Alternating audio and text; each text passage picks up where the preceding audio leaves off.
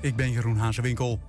Al meer dan 10.000 mensen hebben een afspraak gemaakt voor een corona-sneltest, zodat ze de komende dagen onder meer naar de Keukenhof kunnen. Het Bloemenpark is net als een aantal monumenten de komende drie dagen op proef open. Wie erheen wil moet een recente negatieve test laten zien in de vorm van een QR-code. De Apenhul heeft 2 miljoen euro nodig om te overleven. Dat schrijft de burgemeester van Apeldoorn aan de provincie. Hij hoopt dat hij de helft van het bedrag wil ophoesten. De Apenhul is uniek en zorgt voor veel werk, zegt burgemeester Heerts. Bij de Belastingdienst zijn al bijna 7 miljoen aangiftes binnen. Dat zijn er iets meer dan vorig jaar op deze dag. Iedereen van wie de aangifte nu binnen is, krijgt voor 1 juli te horen wat ze terugkrijgen of moeten betalen. Veel aangiftes komen overdag binnen, waarschijnlijk omdat mensen thuis werken. En als je vanuit Portugal naar Nederland reist, hoef je vanaf morgen geen negatieve coronatest te laten zien. En je hoeft ook niet in quarantaine, tenzij je vanaf het eiland Madeira reist. Het aantal nieuwe coronabesmettingen in Portugal neemt wat af, waardoor Buitenlandse Zaken besloot de regels wat te versoepelen. En dan het weer. Vanmiddag wolkenvelden, ook af en toe zon en 7 tot 10 graden. Morgen in het midden en zuiden wat zon, in het noorden een beetje regen en dan 8 tot 13 graden. Tot zover het ANP-nieuws. Thema beveiliging staat voor betrokkenheid, adequate optreden en betrouwbaarheid. Waar de concurrent stopt, gaat thema beveiliging net een stap verder. Thema Beveiliging levert alle vormen van beveiliging voor zowel de zakelijke als de particuliere markt. Thema Beveiliging, de beveiligingsorganisatie van het Oosten. Telefoon 053-4800-560 of stuur uw e-mail naar info.themabeveiliging.nl 120. Weet wat er speelt in Twente. Iedere dag praten we hierbij over alles wat er in Twente gebeurt. Via radio, tv en online. 120. Enschede bindt de strijd aan om uh, illegale kamerverhuur aan banden te leggen. Ja, bijna nergens in Nederland zijn er zo weinig, uh, is er zo weinig corona als in Twente. Toch is er uh, de negatieve testplicht voor Duitsland. De grensregio stuurde een brandbrief. Kinderambassadeurs Hiwa en Anna die laten hun muzikale kunsten horen in aanloop naar de Kindermuziekweek. En in het Twents kwartierken zien we een fiets als medicijn tegen Parkinson. Het is donderdag 8 april en dit is 120 vandaag. Licht gloort aan de horizon. Vanaf 21 april kunnen we mogelijk weer op het terras zitten, winkelen zonder afspraak en mogen scholieren en studenten hun klasgenoten en leraar weer face-to-face zien. Wat zeker is, de dag erna, op donderdag 22 april, opent podium, poppodium Metropool de deuren. In drie achtereenvolgende dagen worden zes concerten gegeven, verdeeld over de locaties in Enschede en Hengelo. Dat is een proefballon van het kabinet en mag alleen onder strikte voorwaarden. Om een en ander coronaproef te maken en tegelijkertijd gezellig te houden, is Metropool de afgelopen tijd een heuse metamorfose ondergaan. We zitten hier in uh, de, de spiksplinternieuwe zaal van Metropool Hengelo. Echt een compleet nieuwe zaal, hè? Ja, voor de binnenkant is het aardig uh, op de schop gegaan, zoals het heet. Ja. Bijzonder goed overleefd, zal ik ja, maar zeggen. Ja, we zijn bezig gegaan en hebben gekeken van wat kunnen we dan nu doen terwijl we stil liggen. Dus in eerste instantie die, die, die techniek vervangen, waar, wat toch al op ons, uh, op ons lijstje stond, uh, wat moest gebeuren. En daarnaast moet je, uh, wordt er vanuit de overheid ook gekeken van goh, hoe kun je het zo aantrekkelijk maken voor minder mensen dat er toch nog sfeer in zo'n zaal is. Je houdt een keer 10% van je publiek over maximaal.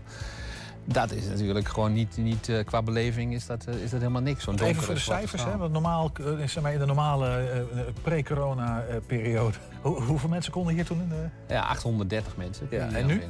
En, uh, en nu mogen we, als je het anderhalf meter hanteert, uh, maximaal 75 of 77 mensen. Ja, en dat is wat je nu gedaan hebt. Dus heb je de zaal zo ingericht ja. dat je het maximale aantal mensen Setjes op dit twee. vloeroppervlak op anderhalve meter van elkaar ja. kan neerzetten. Wij hebben uh, ruimte geboden het afgelopen jaar aan, aan allerlei artiesten. zeker vanuit de regio. En uh, de talentvolle artiesten. En het was ook ieder genre. Dus we hebben hier metalbands gehad. Uh, we hebben hier singer-songwriters gehad. En alles wat er tussenin zit. Dus um, nee, dat, dat, dat werkt prima. Ja, maar dat, is, dat waren allemaal online events, hè? Uh, Metro ja. TV onder andere. Ja, maar toch tot oktober vorig jaar konden we nog, nog vrij veel doen met publiek. En, en ook in die periode hebben we natuurlijk al een flink aantal artiesten hier gehad. We gaan eens even een kijkje nemen. Ja. Ja, we hebben hier uh, uh, bij onze bar uh, al, al een van de hele, allerbelangrijkste dingen die we, die we aangepast hebben. Want het is natuurlijk ondenkbaar dat je in deze situatie nog met muntjes gaat werken, wat we al deden. Dus we hebben al, al vrij snel besloten dat de test die we in Enschede hadden gedaan met contactloos betalen en het systeem dat we daarvoor hebben, dat we dat ook zouden voeren, doorvoeren in Hengelo.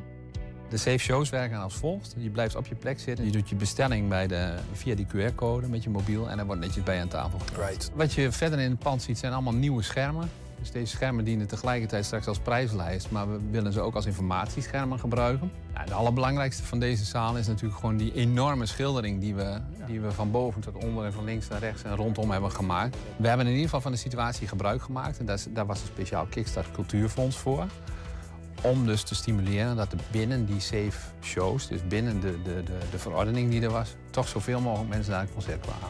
Ik vermoed dat als de deuren open gaan, dat iedereen het heerlijk vindt om weer. denk Ja. je niet? Ja, lijkt Ik me ook, wel. ik ook. Als, ik, als je het bij jezelf meet en, eh, en luistert naar je omgeving, dan weet je dat het gaat gebeuren. Als we straks weer mogen, wanneer het ook is, we kunnen het niet maken dat we er dan niet staan met een perfecte zaal, met, met een goede akoestiek, met een goed, goed geluid en nou ja, die beleving. En volgens mij hebben jullie ook een heel programma om met name hier in Twente zeg maar, aan storm en talent te begeleiden, kans te geven. Het is onze taak om die, eh, om die bands te scouten. Dus we hebben hier de studio's in Hengelo, maar we hebben het ook in Enschede. Ja, op het moment dat je dan gehoord wordt, letterlijk gehoord wordt... dan, dan zou het kunnen zijn dat je een niveautje hoger gaat. Dus letterlijk in de lift naar eh, de kleine zaal die we hier hebben. Er is heel veel noodhulp geweest vanuit de overheid. Dat geld wat wij aan steun hebben, die moeten we zodanig inzetten... dat er ruimte staat voor die makers, en niet alleen de makers... maar iedereen die bezig is in die muziekindustrie. Dat is het kapitaal. Dus de mensen die het moeten doen, die moet je bezighouden. Die moet je aan je gebonden houden. Want ja, die kwaliteit heb je nodig om daarna weer vol gas verder te kunnen gaan. Vanaf de tweede week na de lockdown eh, in, in maart 2020 hebben wij, zijn we gestart met Metro TV.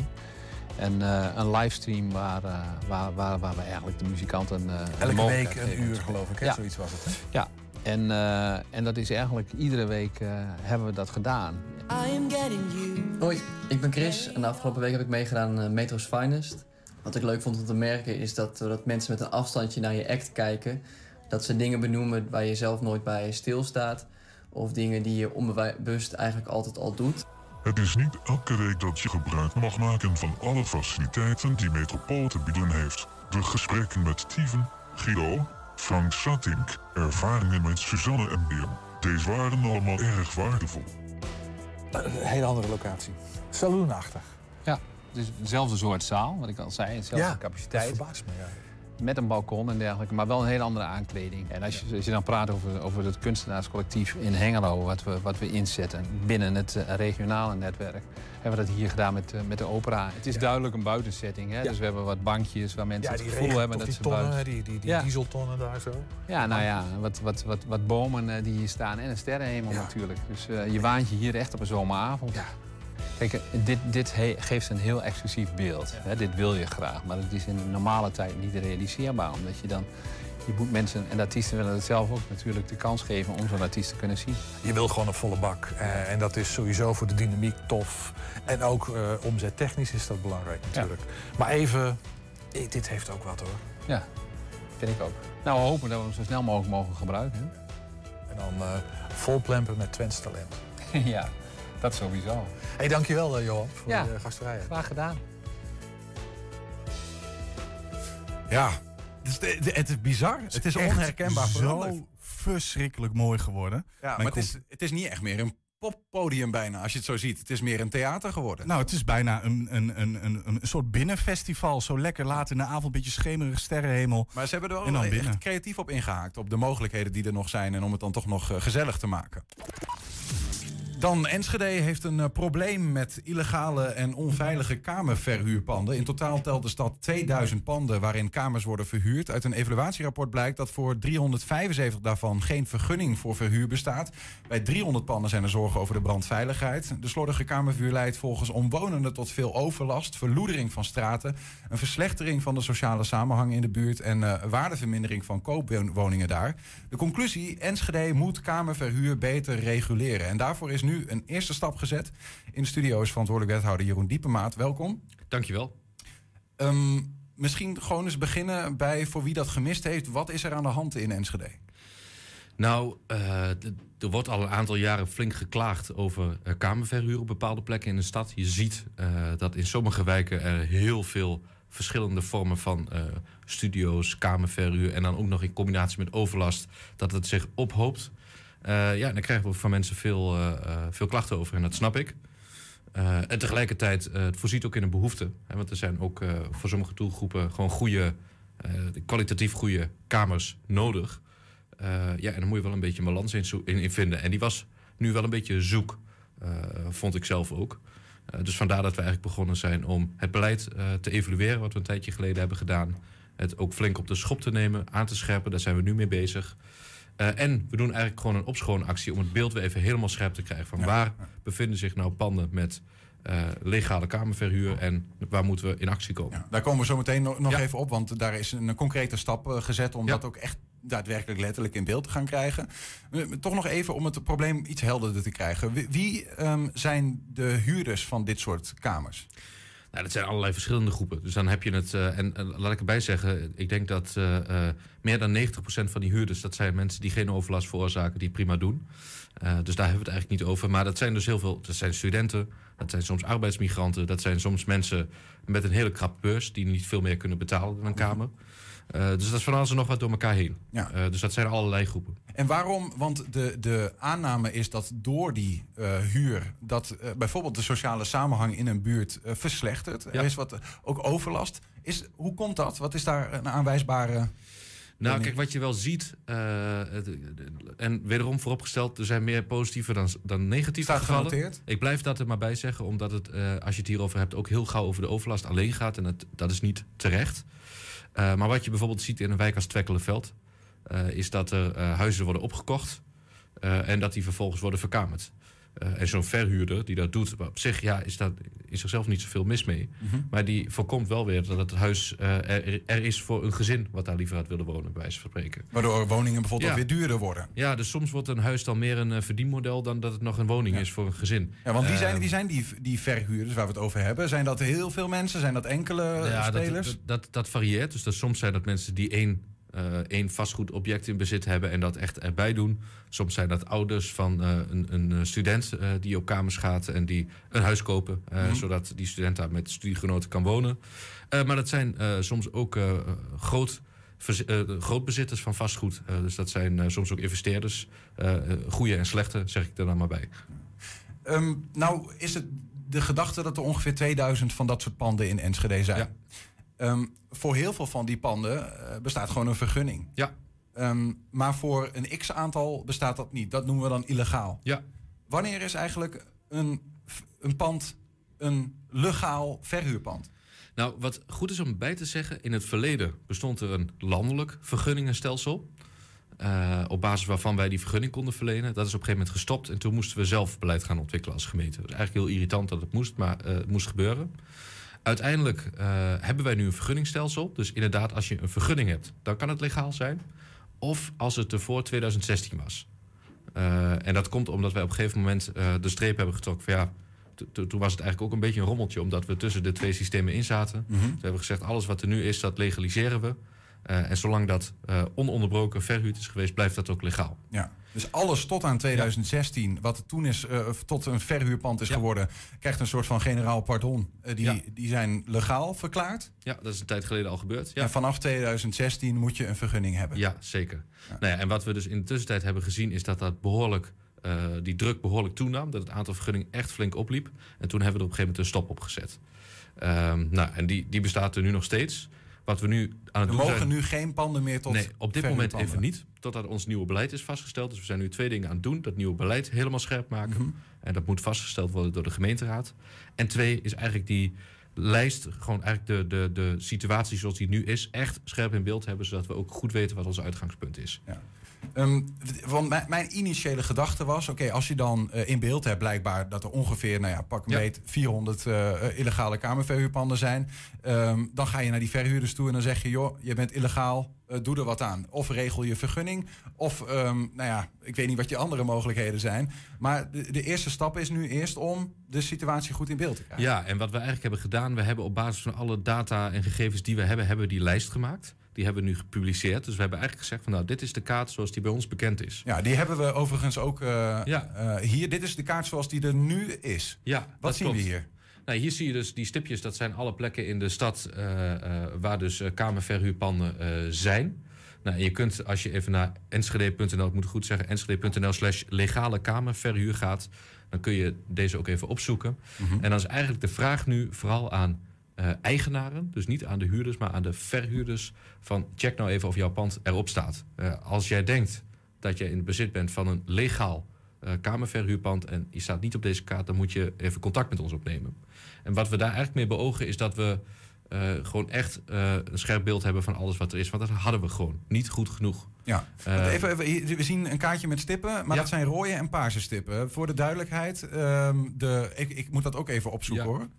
Eh, want ik heb hem hier. De paarse stippen zijn vergunde kamerverhuurpanden en de rode zijn bestaande kamerverhuurpanden. Klopt. Betekent dat dat van de rode nog, nog de vraag is of ze legaal of illegaal zijn? Nee, die rode zijn dan die kamerverhuurpanden die in 2016 al bestonden. Dus die eigenlijk over dat, onder dat eh, pardon eh, vielen. Dus die, alle- die twee categorieën hebben Alle stippen over. die we Ja. hier zien zijn op dit moment eigenlijk legale kamerverhuurpanden. Ja, en de illegale staan er nu niet op. Mhm. Voor zover die bij ons bekend zijn, dat staan die op een ander lijstje. Maar goed, daar moeten we langzamerhand mee aan de slag om daar ook echt handhavend op te treden. Ik zeg er wel bij, dat is niet iets. Ja, we kunnen niet zeggen van die, die, dat doen we vandaag even of zo. Want dan moet je allemaal echt onderzoek instellen. eh en naartoe gaan, eh, constateren dat daar iets aan de hand is. Dus echt, dat is echt iets wat we in de loop der tijd langzamerhand eh, moeten gaan ja, handhaven en opruimen, om het maar zo te zeggen. Ehm, nou ja, maar het helpt wel als je dit beeld gewoon helemaal compleet hebt. Dus, dus vandaar nogmaals de vraag van ja, als je.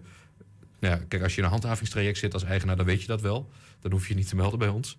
Ehm, als je hier helemaal niet op staat en je hebt wel een pand, dan moet je wel even bij ons melden. Dus wat we eigenlijk willen doen, is al die stipjes die hierop komen te staan, dat zijn panden waarvan is vastgesteld dat is legaal of die vallen onder het overgangsrecht. Dit geeft straks ook helderheid aan inwoners. Want wat ook wel veel gebeurt, is dat mensen eh, zich bij ons melden en zeggen: ja, we hebben hier een pand ontdekt, daar wordt eh, verhuurd. Eh, mag dat wel? Nou ja, soms mag het dan ook daadwerkelijk gewoon en is daar een vergunning. Dus dit geeft ook gewoon helderheid aan mensen. Eh, dat, ze, dat ze weten dat het dus eh, goed is of niet. Be- Begrijp ik het dan goed dat je zegt van oké, we met deze kaart, we hebben nu al heel veel panden in beeld. Als jouw pand er niet bij staat, maar je bent volgens jouzelf wel legaal, Ja. meld het en dan zetten we hem erbij. En dan gebruik je eigenlijk vanaf 1 augustus dit jaar, gebruik je dit kaartje om de stad door te gaan en te zeggen, hé, hey, hier wordt verhuurd, staat niet op de kaart, je hebt een probleem. Ja, zo is het.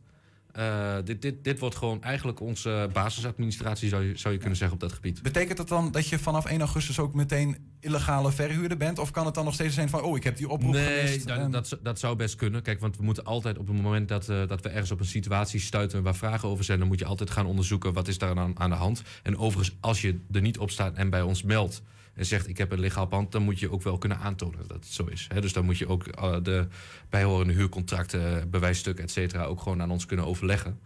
Ehm, maar dit is straks echt wat wij gaan gebruiken om, eh, eh, nou ja, om te weten of iets legaal is of niet. En dan komt de vraag, wat doe je dan? Want, want die handhaving. Want Ja. eh, uiteindelijk kun je ook niet zo... Want daar wonen mensen. En daar wonen die studenten of die arbeidsmigranten... of misschien wel statushouders. En die, die kun je ook moeilijk zomaar op straat zetten. Zeggen van, hé, hey, dit pand is Klopt. stiekem niet goed aan jou verhuurd. Nee, maar en dat zullen we ook nooit doen. We zullen nooit zomaar. Kijk, want uiteindelijk die mensen die daar huren, moeten ook niet het slachtoffer zijn hiervan. Hè, want wij willen vooral echt scherpe afspraken maken met die verhuurders. Daar gaat het ons om. Eh, op het moment dat wij ergens gaan handhaven, dus dat wij een pand eh, tegenkomen wat, eh, wat daar niet mag zijn, dan zullen we altijd een fatsoenlijke termijn geven aan die eigenaar om dat af te ronden. Want je zet nooit zomaar van de een op de andere dag de mensen op straat. Ja. En wat moet die dan doen, die eigenaar? Nou ja, eh, op het moment dat daar. Kijk, wat, wat je altijd doet op het moment dat er gehandhaafd wordt, dan kijk je altijd eerst van: is dit iets wat, als er netjes een vergunning was aangevraagd, had het dan gekund? Ja, en wat zijn de criteria daarvoor? Eh, nou ja, dan moet je eh, in ons nieuwe beleid, wat we nu maken, eh, wordt dat een combinatie tussen eh, eh, afstand tot andere kamerverhuurpanden en leefbaarheid in de wijk. Het moet zeg maar een goede verdeling zijn Ja. van het aantal Ja, we willen dit het, liefst gewoon fatsoenlijk spreiden over de stad. Want je ziet nu dat er te veel plekken in de stad zijn waar het zich Mhm. ophoopt, ophoopt. En als je een beetje inzoomt op deze kaart, dan kun je die hotspots zelf ook wel ontdekken. Je ziet bijvoorbeeld, ik noem het al even, Twekkelenveld, is er gewoon ontzettend veel. Nou, je wilt dat liefst gewoon echt wat spreiden over de stad. Als dat niet kan? Stel dat, dat je dus op, het, op het moment straks stuit dat je ziet... Ja. eh, we hebben een hele straat in Twekkelenveld... waar de helft van de straat uit illegale kamerverhuur bestaat. Staat niet op, die, op deze kaart. Eh, wat ga je dan doen? Nou ja, als het illegaal is, dan zul je sowieso eh, moeten handhaven uiteindelijk. Maar het punt is, wat, wat wel zo is, kijk, op het moment dat het legaal is, op dit moment kunnen we het niet zomaar wegstrepen. Dat zullen we ook niet doen, want die mensen hebben ook rechten opgebouwd. Dus het gaat er vooral om nieuwe gevallen. Mhm. Dus het gaat er vooral om dat als in Twekkelenveld er al een hoge druk is, en dat is er, dat je zorgt dat het liever dan daar even geen nieuwe casussen bij komen. Maar doe dat dan op een andere plek.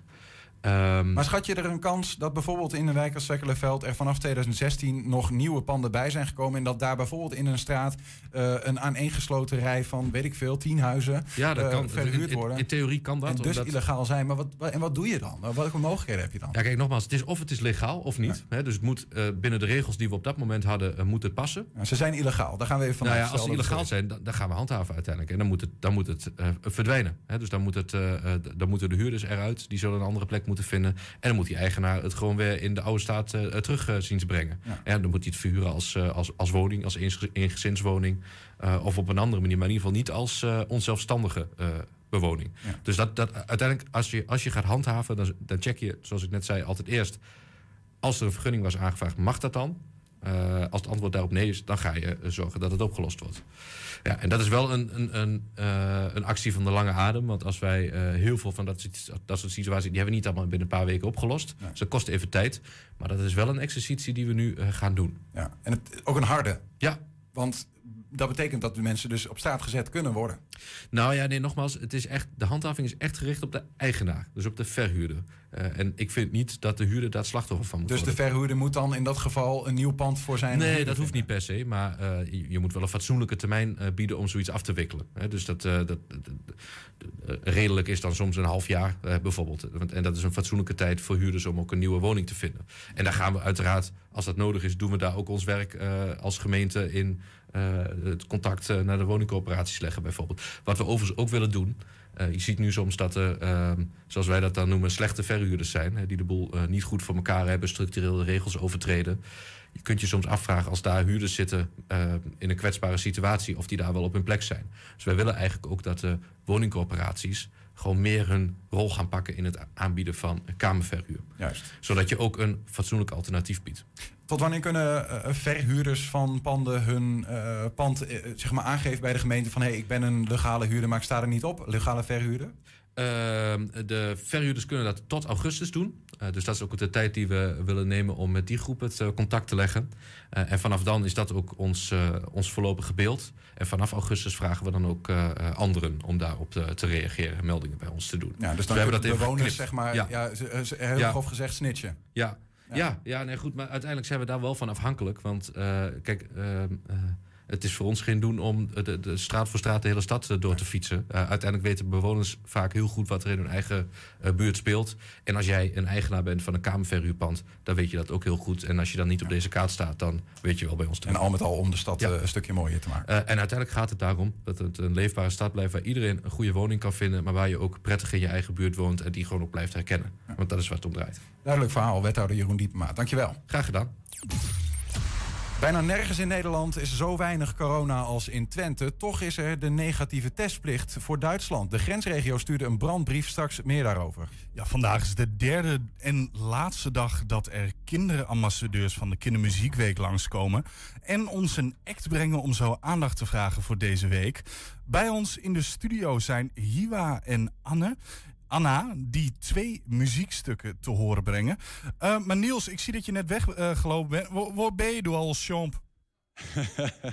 Ja, ik ben eh, even verhuisd naar de studio hiernaast. Want die staan inderdaad Anna en Hiwa. Wat leuk dat jullie er zijn, dames. Ja, ja, heel leuk. Kinderambassadeurs van de Kindermuziekweek. Ehm Hiwa, jij gaat zo meteen eh, iets voor ons spelen van The Lion King. Klopt. Wat ga je spelen? Ik ga ehm ehm, Can You Feel the Love Tonight spelen van The Lion King. Ja. Eh, daar ga ik een klein stukje van spelen. En ehm, het is in de scène dat Nala en Simba verliefd worden. Ja. En eerst is het zeg maar wat droeviger. Dan zijn ze zeg maar nog verlegen. En dan wordt het vrolijk. En waar, eh, hoe ga je dat doen? Ga jij eh, zingen? Ga je, wat ga je spelen? Ik ga viool spelen. Viool. Ja, Dat is hartstikke moeilijk, toch? best wel. Ja? Ja. Eh, w- wanneer ben je begonnen met viool spelen? Ehm, toen ik zes was. En nu ben ik elf. Dus ik speel het al vijf jaar. Kijk aan. En jij bent kinderambassadeur van de Kindermuziekweek... omdat je het denk ik ook leuk zou vinden als meer mensen... meer kinderen muziek gaan spelen. Ja, Ja. klopt.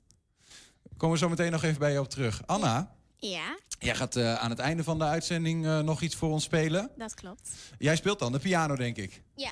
Kijk aan. En hoe lang speel jij al piano? Ehm, sinds mijn achtste ongeveer, dus vier jaar. Vier jaar. doe maar. Ik ben benieuwd wat je zo meteen gaat spelen. En wat, wat vind jij zo leuk aan muziek maken? Nou, ik vind het leuk dat ehm, zeg maar al je, alle gevoelens zitten in één een muziekinstrument. En dan kun je zelf bepalen welke je toont eigenlijk. Oké. En als je dan ambassadeur van zo'n kindermuziekweek bent, dan weet je vast ook wel wat er volgende week allemaal, vanaf morgen geloof ik, gaat gebeuren. Vertel eens, wat, wat, Ja. wat zijn de mooie dingen waar we naar moeten gaan kijken? Nou, ehm, er, is, er zijn heel veel eh, ja, theaterstukjes en voorstellingen. Daar moet je je eerst voor aanmelden, maar op zich zijn ze gratis. En ehm Hiwa gaat daar nu iets over vertellen, denk ik, toch? Nou, ja, Hiwa, ga je gang. Nou ja, dat is ehm, Nosy Neighbors. Dat is een ehm, serie. En ehm, je zou het waarschijnlijk niet verwachten. Ja, dat zijn gewoon kinderen die zeg maar ergens wonen in een flat of zo. En die doen gewoon precies hetzelfde als wij. Bijvoorbeeld douchen, haarborstelen, eh, boterhammen smeren. Alleen zij sturen het ritme van de buren ook aan. Bijvoorbeeld als ze het licht aandoen, dan begint de trompetist te blazen op zijn trompet. En dan bijvoorbeeld als ze de, klaar zijn met de was doen, dan gaat de contrabassist beginnen te strijken op zijn contrabas. Oké. Waar kunnen we dat zien? Ehm, Op de website van Wilming Theater, Ja. denk ik, hè? hey Anna, hoeveel kinderen bij jou in de klas maken ook muziek? Weet je dat? Ehm, Zijn laat ik het anders vragen. Zijn dat te veel? nou, het, het, het valt mee. Het is niet zo dat de helft van de klas een muziekinstrument bespeelt. Maar er zijn wel kinderen die het bespelen. Maar vinden ze het leuk als jullie muziek op school maken, bijvoorbeeld? Ehm, de juffen en meesters? Of Ja, de kin- kinderen. De kinderen. Nou, ja, denk het wel. Want we hebben op school ook een orkest. Elke kerst. En daar doen wij ook elke keer aan mee. En dan, ja, dan gaan wij ook optreden. Kijk aan, dus heel veel kinderen vinden muziek maken leuk. Maar er, mo- mo- mogen nog wel wat meer muziek gaan maken. Ja. Wat ga jij zo meteen aan het einde van het programma spelen, Anna? Ehm, ik ga een, eh, muziekstukje spelen dat heet eh, Joshua Fouts The Battle of Jericho. The Battle of Jericho. Die horen we dan eh, straks van jou. Ja. Maar eerst gaan we naar jou luisteren, Hiwa. Je mag de microfoon wegleggen en je viool pakken. ding, oh, nog één ding? Ga je gang hoor. Nou, ja. er is ehm, eh, eh, ook een, web, een soort van website. Dat is een liedmachine. En daar kun je zelf heel gaaf ehm, je eigen muziekstukje componeren. Oh, wat gaaf. Ja. Welke website is dat? Ehm, dat weet ik niet zo goed, maar dat kun je vinden op Wilming Theater. eh. Wilmingtheater.nl. Ga even kijken als je dat leuk vindt en daar staat het vast op. Je kunt ook een kidsbox bestellen en er zitten allemaal leuke dingen in, zoals een button. Die, staat daar.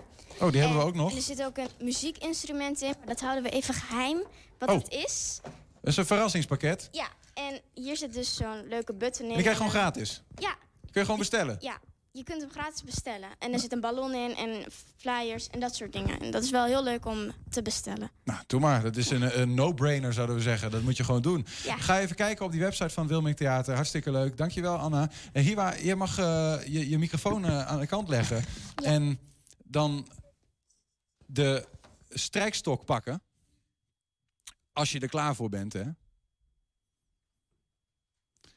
Hiwa loopt nog even naar eh, de viool. En die zet ze op de schouder. En dan speelt ze voor ons... Can You Feel the Love Tonight? van The Lion King. Succes.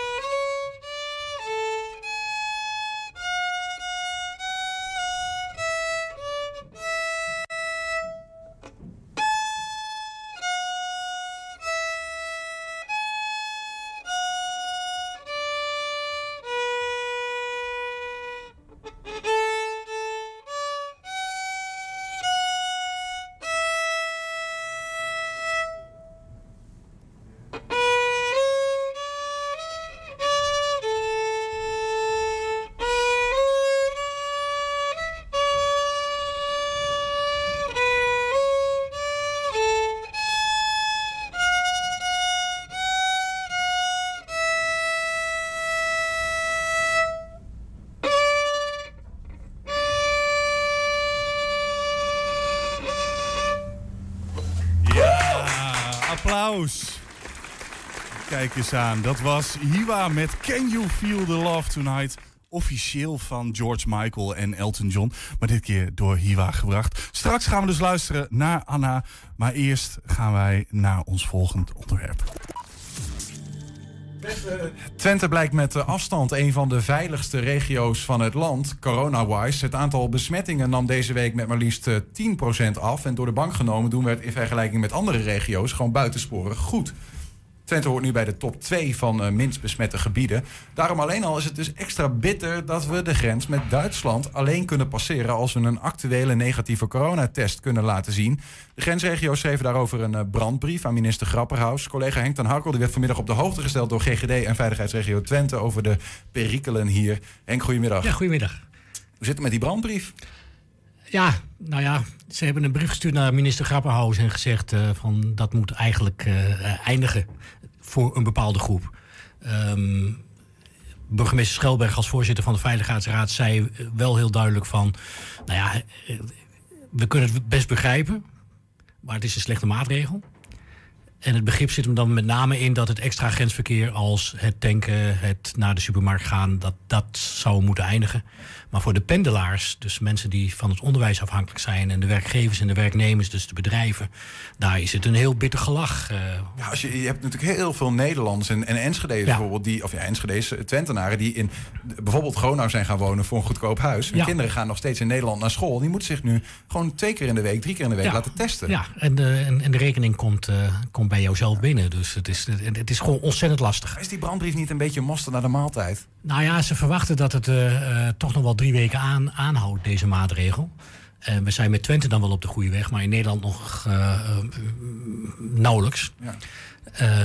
En, en, helaas zijn die maatregelen generiek. Dus het wordt niet alleen voor Twente afgesproken. Dus er is ook geen kans op dat er alleen in Twente het grensverkeer uh, wordt opengesteld of iets dergelijks. Omdat het hier wat beter gaat dan de in de rest van het land. Want je zou ergens ook zeggen, hè, Twente, nou ja, onze eigen de burgemeester in Enschede, uh, Onder van Veldhuis, heeft nou, ontvold. Die, die, die, wil iets met Duitsland. is niet per se een stap in de goede richting van hun kant dan. Nee, nee dat, ik, ik heb ook de vraag gesteld van, van hoe, zit het, uh, hoe, hoe zit het dan? Hebben jullie dan niet zelf even wat contact gezocht met Noord-Rijn-Westfalen bijvoorbeeld. Ja, goede buren. Goede buren en, en, en kunnen we niet iets regelen? Nou, dat is niet het geval. Dat kan ook niet, want het is rijksbeleid. Dus het is niet zo dat Noord-Rijn-Westfalen heeft gezegd... wij sluiten de grens, maar in Berlijn wordt dat gewoon besloten. En dus moet je op dat nationale niveau... moet je proberen of je de maatregel wat kan verlichten. Mm -hmm. En dat, dan zou je die hele specifieke groep van pendelaars...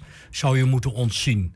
En het voorstel is dan kijk daar nou eens na en kun je dan niet met een werkgeversverklaring of een onderwijsverklaring, kun je er dan niet voor zorgen dat de mensen die regelmatig de grens over moeten, um, dat, ja, dat je die kunt uh, verlossen van uh, de, de, de eeuwige uh, testlocaties. Daar gaat Grapperhaus dus, die wordt nu onder druk gezet ja. om, om dat te, te gaan ja, regelen. En dat moet op zeer korte termijn dan. Want... Nou, dat moet op, op korte termijn, want anders dan, heeft ja, geen dan, dan heeft geen zin meer. Nee, nee klopt. Nee, ja. Nee. Maar goed, iedereen heeft er last van. En, en nou ja, een, een van de uh, de instellingen die daar ongelooflijk veel last van hebben, is de Universiteit Twente, omdat daar heel veel grensverkeer uh, um, um, door plaats heeft. Ja, we begonnen het uh, al even te zeggen dat het goed gaat, blijkbaar ja. in Twente. Ja, nee, het gaat echt goed. Ja. Nou ja, 10% uh, minder. Hè. We hadden, ik moet even spieken hoor. Ja. We hadden um, vorige week nog 1249 besmettingen. Die zijn teruggelopen naar 1120, dat is die 10%. Um, dat betekent dat we per 100.000 inwoners uh, 177 besmettingen hebben. En, en, en dat, als je dat tegen Nederland af, afzet, mm -hmm. in Nederland zijn dat er 269. Maar blijkbaar hebben we daar niks aan. Want, want uh, de, nee. de versoepelingen richting Duitsland uh, zijn, zijn er op dit moment niet nee, te, en, te en, maken. En, en, en de, de, de terrassen worden hier niet eerder geopend. Nee. En de avondklok gaat hier niet eerder af. Nee, de, we, we, behalve dat wij het beste jongetje van de klas zijn zo'n beetje, is dat het ook. Ja. ja. En nou ja, dat is wel jammer, maar goed, ook wel weer begrijpelijk. Ik, ik heb ook de vraag gesteld aan de veiligheidsregio. Mag je nu verwachten dat je, dat zoals we dat vorig jaar al eens een keer eerder hebben gehad, dat je nu op regionaal niveau um, iets meer mag doen dan, dan nu? Nou, uh, dat was het antwoord nee. Dat wordt allemaal, uh, er zijn geen signalen dat dat gaat gebeuren. Het wordt allemaal nog landelijk, uh, van, van overheidswegen wordt het allemaal besloten. Mm -hmm. Hoe zit het met de vaccinaties, Henk? Want laatst wat ik weet is dat nu de, op de universiteit een terrein is ingericht in de expohal... waarin heel veel Twentenaren worden gevaccineerd. Ja. Er was wat gedoe met het AstraZeneca-vaccin natuurlijk. Ja, dat is dus vanmiddag komt er een besluit of er verder wordt ingeënt met, met het AstraZeneca. Dat komt dan vanuit het land, hè, van de RIVM. Um, zodra dat gebeurt, gaat er weer volle pollen uh, de spuit erin bij iedereen. Ik heb nou toevallig zelf vandaag uh, de, uh, van mijn huisarts de, um, uitnodiging. de uitnodiging gekregen om volgende week de eerste spuit te zetten. Dus dat schiet op. En waar is dat? Waar moet je naartoe? Daar moet ik naar mijn huisarts toe. Okay. Dus dat zal wel de eerste lichting zijn die richting huisartsen gaat, schat mm -hmm. ik in. Nou, in totaal zijn er in Twente 76.000 vaccinaties gezet tot nu toe buiten de ziekenhuizen en buiten de huisartsen om. Nou, wat wij, waar we last van hebben is dat uh, we hebben genoeg nu, uh, we hebben genoeg priklocaties. Straks kunnen we uh, even kijken, in Markelo wordt er nou eentje geopend. Weer een extra grote. Ja. Nijverdal komt er nog eentje bij. En in Hengelo wordt er nog eentje. We hebben zes priklocaties. En dat is goed als de aanvoer van de vaccins goed verloopt. Dan kunnen we per dag 8000 vaccinaties zetten in Twente dan moet je toch over maanden gaan denken. We hoorden al 21 april dat het kabinet mogelijk wat wil gaan Ja. versoepelen. Ja. Maar dat er dan over een aantal maanden bijna iedereen die in die mogelijke risicogroepen zitten, toch wel echt een prik Ja, voor, gehad. eh, nog steeds eh, gaat, gaat eh, Samantha Dinsbach, directeur van de GGD, ervan uit dat we voor 1 juli alle Nederlanders ehm, in ieder geval één prik die dat willen, eh één prik hebben gehad. Tot slot dan Henk, ga je aankomend weekend nog naar Hellendoorn? Avonturenpark? Nou, ik, ik, ik ben niet zo van avonturenparken en... eh, en, en, en, en Jouw leven is één groot avonturenpark. ja, ja, nee, ik ga er niet naartoe. eh, maar er mogen wel 2000 mensen naartoe, hè? Ehm, dat is een van de testgebieden. Eh, je ziet dat het Rijk nu langzamerhand bezig is om plekken aan te wijzen waar getest mag worden, waar geëxperimenteerd mag worden met het langzamerhand weer opengaan van de maatschappij. Nou, eh Hellendoorn is er eentje van. Ik heb vergeten te vragen of er toevallig de, de marathon er ook eentje van is. Dat zal haast wel niet, want daar zijn geen. Maar wordt daar geen publiek bij, eh, voor. toegelaten op de nee, maar Hellendoorn wel. Mogen er 2000 komen. Die 2000 die, die worden wel onder strenge regels gesteld. Dat wil zeggen, je, je moet een kaartje kopen via eh, online een kaartje kopen. Met dat kaartje moet je naar de eh, luchthaven of vliegbasis Twente. Want dat is de plek waar dat soort, voor dat soort experimenten in Twente getest wordt. Dan krijg je een negatieve of positieve test mee. Is die eh, positief, ga je met het kaartje naar eh, zaterdag naar eh, de, de, de, het pretpark. En dan, nou ja, dan kun je best doen. Je moet er wat voor over hebben. Ja, en zo geldt het ook voor Metropool, waar we het eerder over hadden. Zo geldt het voor Holland Casino Ja. en een aantal evenementen. FC Twente, geloof ik. Ja, en zo gaat langzamerhand dan ons. De, de, het Rijk zet er nu echt op in dat er langzamerhand van dit soort ervaringen wordt omgedaan om de maatschappij langzamerhand weer te openen. Dankjewel, Henk. Graag gedaan. Ja, zometeen hier het optreden van eh, de Kindermuziekweek. Ambassadeur Anna.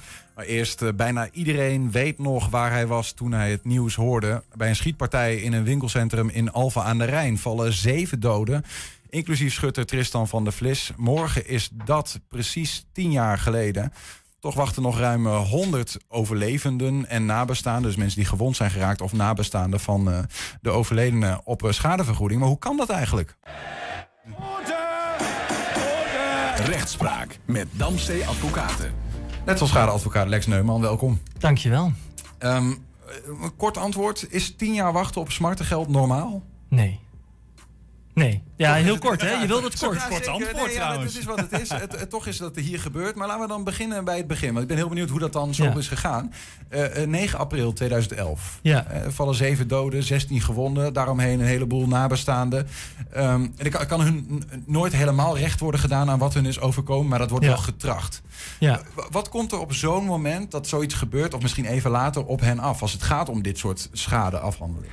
Ja, ehm, de vraag. Het, het, het gaat ook een beetje om de tijd. Ehm, want er zijn nu andere regels dan ehm, toen het tien jaar geleden gebeurde. Dus ik, daar moeten we wel even een onderscheid in maken. Toen voor hun dat gebeurde, was het voor heel veel mensen de vraag van ja, ehm, die het overleefd hebben.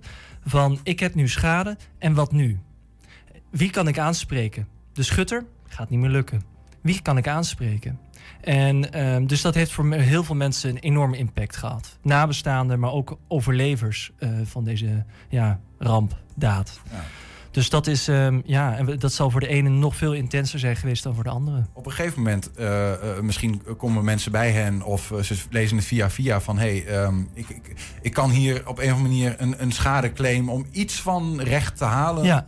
Eh, halen. Ja, en dat ga je natuurlijk, en tenminste, daar ga ik dan vanuit, ehm, dat iemand die dan met- zo'n cla- hè, zo'n claim heeft of wil, wil beginnen, dat hij dan ehm, denkt van ja, dat kan ik niet zelf, dus ik ga naar iemand op zoek.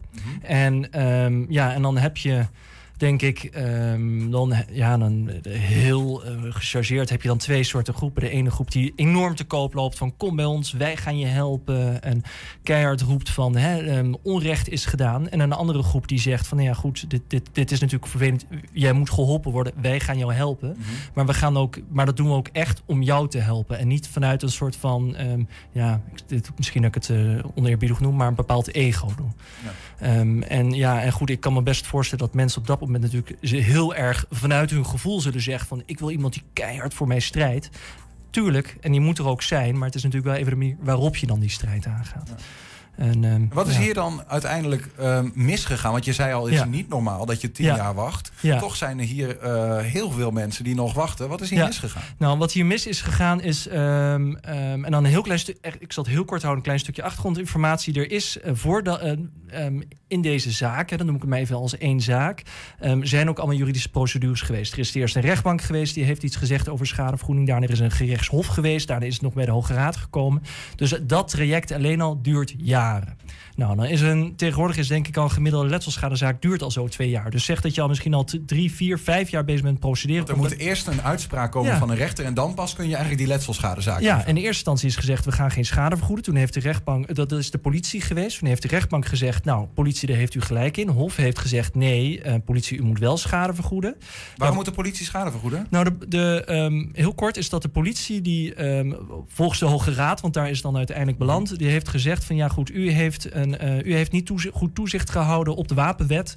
U heeft iemand met een wapen rond laten lopen. Tristan dat had mag een, niet. had een volgens mij semi-automatisch geweer. En, dat En een had hij- licentie. Had hij, nooit mogen hebben, de, Nee. die wapenvergunning daarvoor. Ja, exact. En, ehm, en daarop, toen heeft de politie, eh, de re- Hoge Raad gezegd, bent u voor verantwoordelijk. Maar dat is dus wel tot en met de hoogste rechterlijke instantie in Nederland uitgeprocedeerd. Dus daar, daar, daar begint het. Nou, daar kan je dan over vragen, is dat terecht of niet? Maar de volgende stap is van ja goed, als dan die uitspraak er ligt, wat ga je doen? Ga je regelen of niet? Eh, want je bent al zoveel x jaar verder. Nou, er zijn er veel belangenbehartigers geweest die ook hebben gezegd, nou wij gaan regelen, want dat, daar is het nu tijd voor. Wat betekent regelen? Dat betekent dat je gaat kijken van wat is nou precies de schade. En dat probeert zo concreet mogelijk te doen. Hè, van, hè, dan kan je bij wijze van spreken, al is het maar op bonnetjes of op gevoel. Op gevoel hè, dat je ook, en dan in, natuurlijk altijd in samenspraak met het slachtoffer van hè, wat wil jij nou eigenlijk? En dat je dan vervolgens op een gegeven moment afspraken gaat maken over Even- betaling. Ik begrijp van jou dus dat zeg maar, hier speelt een zaak waarbij uiteindelijk de politie door de rechter is aangewezen als verantwoordelijke. Daar Ja. kun je je schade halen. Ja. Eh, en dan komen er de belangenbehartigers. Ja. Eh, en sommigen met heel hoog ego en sommigen willen je echt helpen. Ja. En die gaan zeggen, wij gaan je de schade verhalen op de politie. Ja. Eh, we gaan proberen dat zo, zo goed mogelijk te doen. Ja. En, en dan ontstaat er dus een soort van woud aan belangenbehartigers... waarbij de ene dat goed doet en de andere dat minder goed doet. Ja, en het lastige is, zeker in dit geval, is, en daarom zou ik zeggen van het is niet normaal dat iets tien jaar duurt. Kijk, als er ehm, bijvoorbeeld over smartgeld, dat is compensatie voor immaterieel leed, verdriet. Ehm, uiteindelijk moet dat worden vastgesteld. En je kan daar eindeloos over blijven steggelen. En dat kan je jaren rekken. En, ja, en dan kom je aan die tien jaar. Maar je kan op een gegeven moment ook zeggen, als je echt, vind ik, maar dat is dan mijn visie van een professional, dat op een gegeven moment dat je echt zegt met een verzekeraar, even goede vrienden, of dan hè, met, met, met de politie, even goede vrienden, we komen hier niet uit. We gaan het gewoon aan de rechter vragen. Of we gaan naar een mediator toe. Maar op het moment dat je belangenbehartigers hebt die niet ehm, durven te erkennen op een gegeven moment van dit is, ehm, ehm, dit is te groot voor mij. Of ik heb het overzicht Die meer willen dan ze misschien uiteindelijk ooit gaan krijgen. Ja, of vooral meer roepen dan dat ze, kunnen, eh, dan dat ze eigenlijk daadwerkelijk kunnen bereiken. Ehm, ja, da- dan ga je dus vastlopen. Want dan heb je dus een cliënt die heeft een veel te hoge verwachting. En, ehm, maar dat is wel een verwachting die jij gecreëerd hebt als belangenbehartiger. En dat is hier fout gegaan. Dat, dat speelt hier. Dat zal misschien in, in andere gevallen, als mensen luisteren en zeggen: hey, ik heb ook ooit Ja. een letselschadezaak of wat dan ook, ook spelen. Ja, Hoe- hoe- nou, het, het, het, het speelt, de, de indruk, laat ik het zo zeggen, is dat dat hier speelt. Ik ken die dossiers niet inhoudelijk, eh, maar de indruk is heel erg, ook op basis van andere belangenbehartigers die dus waar wel al zaken geregeld zijn, ehm, is, dat, is dat dat hier fout gaat. En het vervelende is, los van dat de indruk hier bestaat, weet ik dat dit ook heel vaak in letselschadeverzaken fout gaat. Stel dat dat, dat, dat het ons overkomt. En Ja. dan even een advies naar, naar, naar de mensen Ja. toe. Ehm, wat kunnen we in zo'n geval doen? Als we het idee hebben dat Ja. ons geen recht wordt gedaan in die letselschadeafhandeling. Eigenlijk. Nou, ik zou dan. ehm, er zijn ehm, genoeg belangenbehartigers in Nederland die, dan moet ik het even goed zeggen, een soort aan een keurmerk voldoen. Dat betekent dus dat ze ook onder een soort toezicht staan hè, van een overkoepelende instantie. Dat is in, onder andere de Letselschaderaad. Dat is voor letselschadeadvocaten de LSA, Vereniging Letselschadeadvocaten. Dat betekent gewoon dat je bepaalde kwaliteit moet leveren. En dat betekent ook dat je bepaalde klachtenregelingen moet hebben. Dat betekent ook dat op het moment dat jij niet goed geholpen wordt, dat je goed eh, geholpen moet worden om iemand anders te kunnen vinden. Ehm, dat betekent dus gewoon dat je kwaliteit moet leveren. En ehm, dus als je daar binnen zit, dan ehm, is het dus ook heel goed. En je bent er niet ontevreden om eerst eens even met je eigen belangenbehartiger of advocaat eens even in gesprek te gaan. Van hè, wat zijn dan de opties? Of dan eens een keer een andere advocaat vragen van... kan jij hier eens wat we dan noemen een second opinion? Hè? Net zoals je dat bij een dokter kan doen. Ja, goed. En als je dan dus bij iemand zit die dus, eh, ehm, die dus niet binnen die keurmerken valt... Ja, dat, dan, ehm, dan zou ik eerst maar eens even heel goed gaan kijken... wat je nou met diegene hebt afgesproken. Want het is dan wel vervelend dat je ook dan nog wel eens ziet... dat iemand, ja, ik noem het maar gewoon een soort halve wurgcontracten hebt. Dat als je dan weggaat, dat je dan opeens met torenhoge rekeningen zit. Ja, dus check even of jouw belangenbehartige een, eh, een keurmerk heeft. Ja, en zo niet, eh, ga even shoppen bij die mensen die wel een keurmerk Ja, hebben. Om te en kijken vraag van, hey, wat vind je ervan? Ja. Lex Neumann, dankjewel. Graag gedaan. Ja, zometeen hier het Twents kwartierken. Maar eerst, eh, zoals zojuist aangekondigd, hebben we nog een optreden te goed van een van de ambassadeurs van de Kindermuziekweek. Hier is de Battle of Jericho van Joshua Ford, gespeeld door Anna.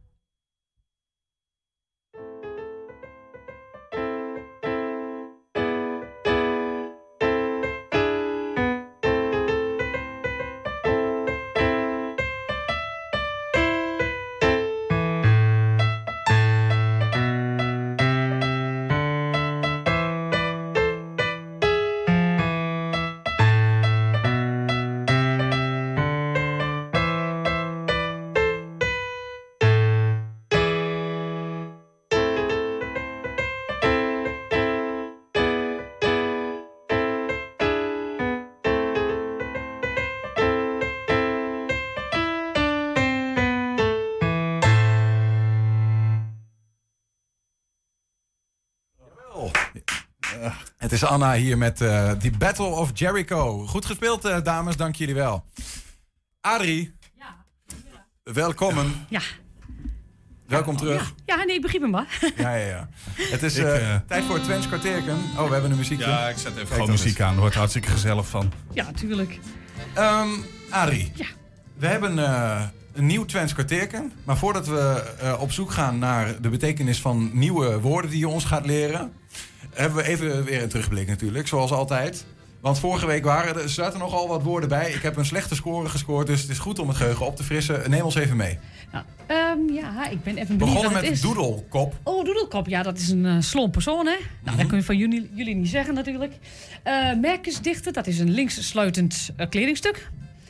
En dan hadden we sniggen, dat is een slak. Beetje Die- droog, hè? Die kl- klonk een beetje als de slug. Ja, eh, ja, precies. Ja. Maar dat was sniggen, ja. En het woord van de week, dat was eh Griezel. En dat was ijzel. Ja, dat was geen gieter, maar eh, Nee. de IJssel. Dus Ja. doedelkop, merkensdichter vind ik een hele mooie sniggen en giezel.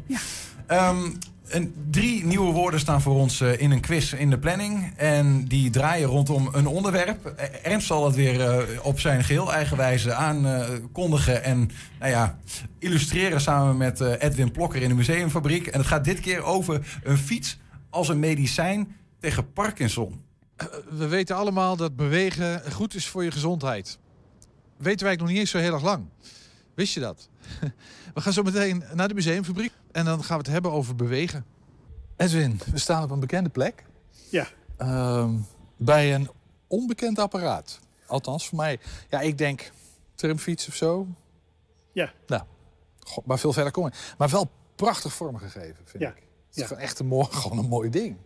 Ja, ja en- en hij, hij, hij moet ongeveer van eh echt zo rond 1900 zijn. Oké. Ja, dus best een, best een oud. En eh, hij stond bij ons ook in het systeem ooit als eh, trimfiets. Ja? Maar dat is het niet Nee, nee, het is iets, wel, wel iets wat meer bijzonder is. Al zou een tramfiets uit 1900 ook wel bijzonder zijn. Ja. Ja. Nou, eh, u, ja, nou eh, ik ben benieuwd wat het dan wel Eh, is. Kan Maar... ik even laten zien wat er gebeurt als je gaat eh, trappen. Ja? ja. Ja. Ja, wat denk je nou? Ja, goed dat er een zadel op zit. Of misschien juist niet. Weet ik niet.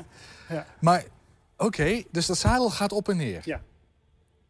Dit is een, Alsof je een groot slag in je wiel hebt. Wat is het? Ja, dit is een therapeutisch apparaat tegen Parkinson. Hè? Ja. Therapeutische.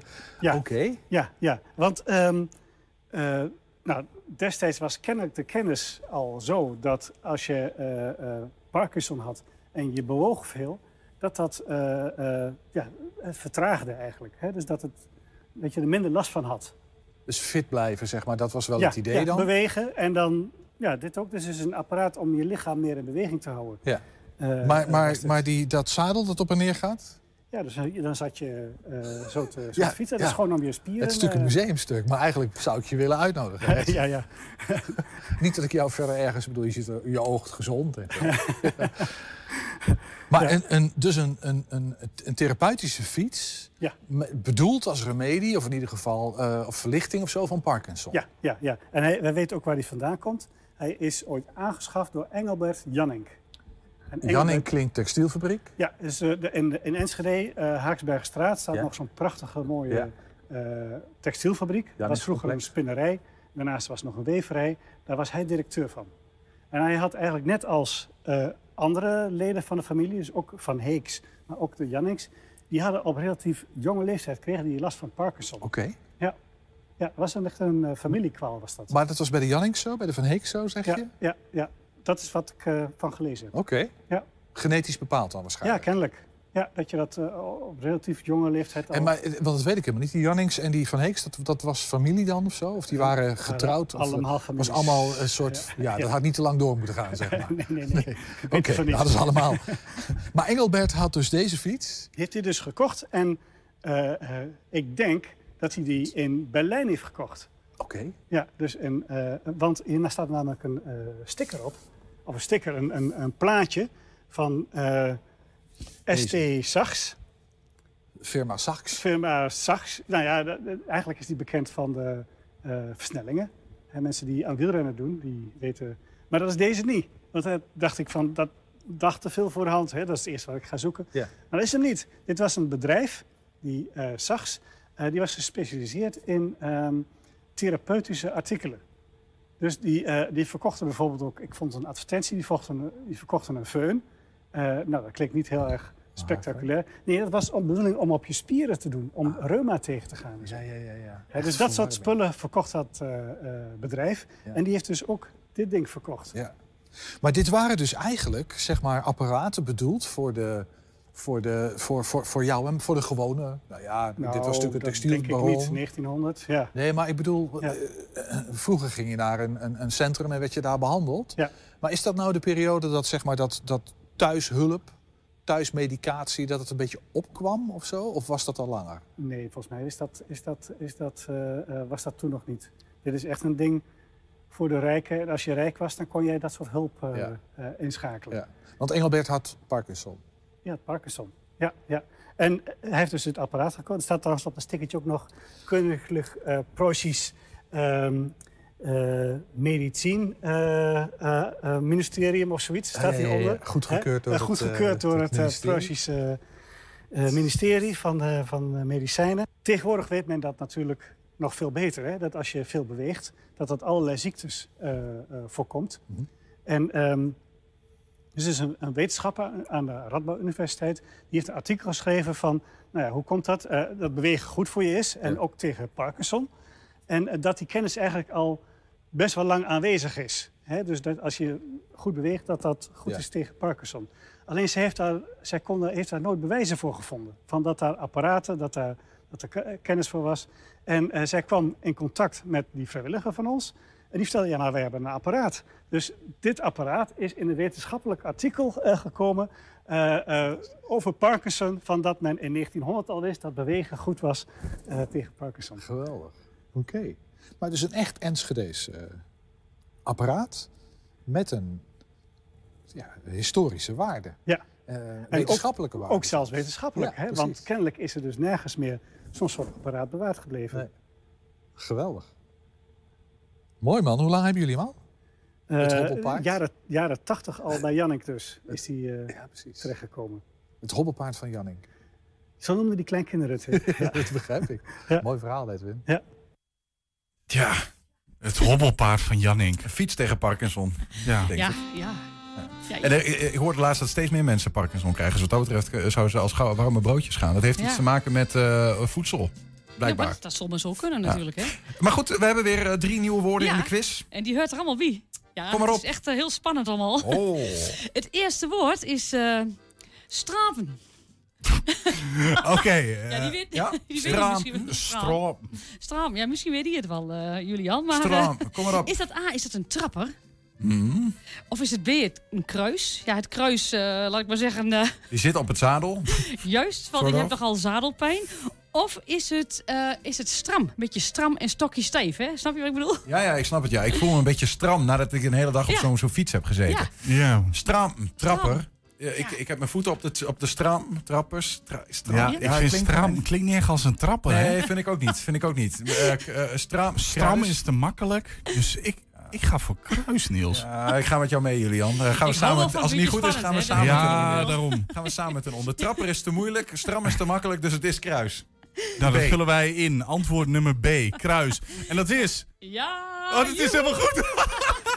Hartstikke idee. Eén keertje, Niels. Even één keertje mag je doen. Hoppa. Oh, ik weet nog één keer, jongen. Ik liep om de hoek bij de basisschool, schoolplein. Ik weet nog, nu nog, ik was, ik was een klein kind. Last Eh, van je. Nou, er kwam ook iemand anders de hoek om, gerend. En ik ook. En die ging zo met de knie zo de stram in. Ja, nou, dat bedoel ik maar. Dat Jongen, vergeet jongen, meer. jongen. Woord Toen, 2. eh, Ja, eh, woord 2. Fort. Ah, dat, eh, dat moet ik weten eigenlijk. Ik hoop dat het hetzelfde Ja, want is. je loopt ook altijd in fot. Is, Je- is je- het voorbij? Ja. Of weg, weet je, fort?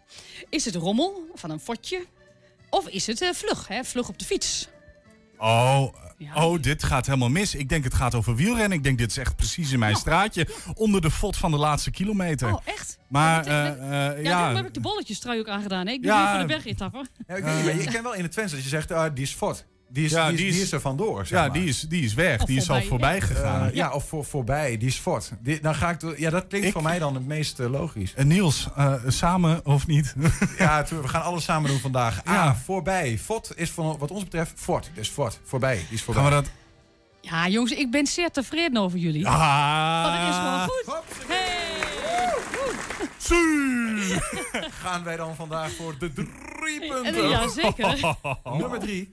Gaat Nou. over fietsen? Dan voel ik me opeens helemaal thuis. Ja, dat, oh, daar, ha- daar hadden eigenlijk twee eh, puntjes op de armen.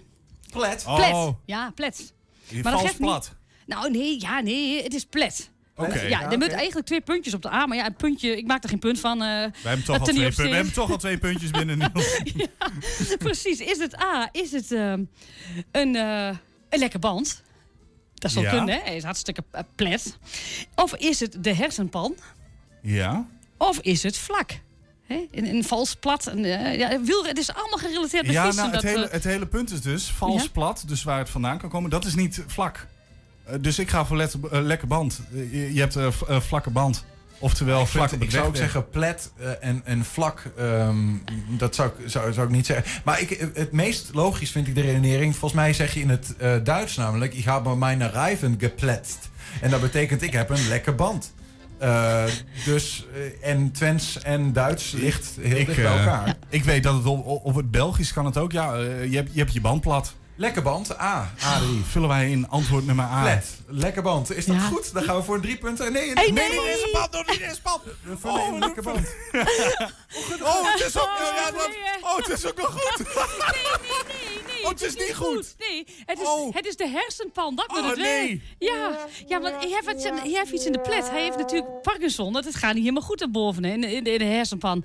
Hij heeft in de, in de plet. Ja, de plet is gewoon de, hersenpan. Wel samen ten onder in ieder geval. Ja, Maar ja, maar nou, dat dan- helemaal niks. Ik vond de redenering ook een puntje waard. Ja, nou, dat Ja, nee, is- is- Bij wiskunde zeiden ze altijd... de eh, formule is een half punt waard. Nou, daarom. Ik ben heel tevreden over jullie hoor. En we hebben nog één woord. En eh, ook voor de kijkeraar. Die mag je ook weer meedoen. Samen met Eline. Ze ging de straat op om de mensen te vragen wat het woord Nou ja, kijk maar. Beke- Een betekent. nieuw Twents woord van de week. Deze week ga ik de straat op met het woord hapscheren. Betekent het kattelscha, fakes of tondeuzen? Eh fakes betekent trouwens kreng, eh, trut, een beetje iets in die trant. Eh, voor- voor de duidelijkheid. Nou, wij gaan het vragen. Het Twentse woord hapscheren. Denken jullie te weten wat dat betekent? Nee, geen idee. Geen idee. Ja, de scheermes, ja. Fix. Het is geen kattelschaar of geen tondeuzen. Ik, denk- ik, denk- dat weet- ik denk dat het gewoon bier is. Hapscheer, ja. Eh hapscheer, even denken. Een, ja, een bij de hand iemand. Twentse woord hapscheren. Denken jullie te weten wat dat betekent? Oeh. Geen idee. Ik zou zeggen uh, kartelschaar. En waarom ga je ervoor? Pure gokje of Na scheren, schaar, hap. hapscheren? Heeft u daar al wel eens van gehoord? Jawel, dat is een fix. U zegt meteen de fakes. Waarom? eh, u kent het woord? Omdat ik een tukker ben. Het tukken. Gebruikt u het eh, woord wel eens? Ja. Wie noemt u wel eens een hapscheren? Vrouw. Oh, oké. Ik denk dat ik alleen tondeuzen weet eigenlijk. Nou, dan zeg ik kartelschaar. Waarom eh, denk jij kattenschaar? Nou, hap en scheren, schaar denk ik. Maar scheren kan ook tondeuzen betekenen. Dus ik weet niet. Ja, ik ga voor C. Tondeuzen. Ja. Nou, ik dacht scheren, dus een tondeuze lijkt me... Ga je me scheren? Nou, ik denk die. Fakes. Nou, fakes, dat is al iets eh, streng. Dus, eh, En u vindt het woord wel een beetje streng klinken? ja, hapsje, hapsje. En als je deze drie woorden hier zo ziet, wat, eh, wat zou je dan gokken? A. Kattelschaar? Ja. Waarom ga je voor A? Scheren lijkt op schaar. Eh, wat zeg jij? Tondeuzen? Tondeuzen? Oh, een kartelschaar. Waarom ga je voor kattelschaar? Ja, weet ik niet. Gewoon een gevoel? Ja. En jullie, gebruiken jullie het woord wel eens? Ja, napskeer. Hapskeer? Ja. En waar, eh, Op die manier. wie of wat noemt u zo? Iemand die heel kort voor het gat is. Hapskeer is eh, wel een vrouwtje die eh, redelijk met de mond gaan kan. Een hapskeer. U, hebt- u kent het woord al wel? als dat, als dat datgene is wat jullie bedoelen. Ja, het, het kan dus uh, kattelschaar, fakes of tondeuzen. Dan komt fakes ik... Fakes, eh, ja. Dat is een eh, algemeen eh, bekend eh, woord voor eh, iemand die eh, nogal eens eh, rad van de tong gesneden is. Een hapskeer. Nou, we hebben eigenlijk alle drie de antwoorden wel gehoord. Eh kattelscha, tondeus, een beetje in de richting van knippen, scha, scheren. Fakes heb ik ook een aantal keer voorbij horen komen. Maar wat zou het betekenen? Ja, ik, ik wist het dus eh, eh, stiekem. Vanmiddag heb ik al iets voorbij zien komen. Anders had ik het niet geweten. Maar ik vind de uitleg over een hap, een mond die hapt... en de scheer een bek als een scheermes hebben. En wie heeft dat nou? Die vind ik heel goed. Want dat is het volgens mij, Adrie. Het is een fakes. Je hebt helemaal gelijk, ja. Het is een fakes. En voor de mensen die niet weten wat een fakes is... een fakes is een eh, heks, een eh, Ja, trut. nou ja, een, ja, eh, precies, ja. een, een, een beetje een vervelende vrouw. Toch? Ja, ja, eigenlijk wel. Een hapscheren is niet zo heel positief. Nee. Nee. Ja, Ik vond het zo mooi. Ik, vond, ik vind het al helemaal mooi de mensen die zeiden hap scheren. En dan, ja, dat weet ik waar. Dat is iemand die rap van de tong is. Of Ja. die, weet ik, en die kwamen dan weer met een ding waarvan iemand buiten Twente zou denken... ja, nu weet ik het nog steeds Nee. niet. mooi. Ah, de relatie is altijd wel, eh, wel leuk, vind ik. Hapscheren. Hapscheren. Dankjewel, Adrie. Ja. En tot over twee weken. Ja, ik heb eh, vakantie, hè? Oh, dat moet ook gebeuren Ja, soms. ja, je moet een beetje uh, hè? Ga je naar weg? Ik ga naar Rio, hè? Rijden in de omgeving. Oh, nou. Veel plezier. Ja. Ja, tot zover 120 vandaag. Terugkijken kan direct via 120.nl. En vanavond om 8 en 10 uur zijn we ook nog eens op televisie te zien. Zometeen hier Henk Ketting met een gloednieuwe kettingreactie. Geniet ervan! 120. Weet wat er speelt in Twente. Nu het ANP-nieuws. Goedemiddag, ik ben Jeroen Hazewinkel.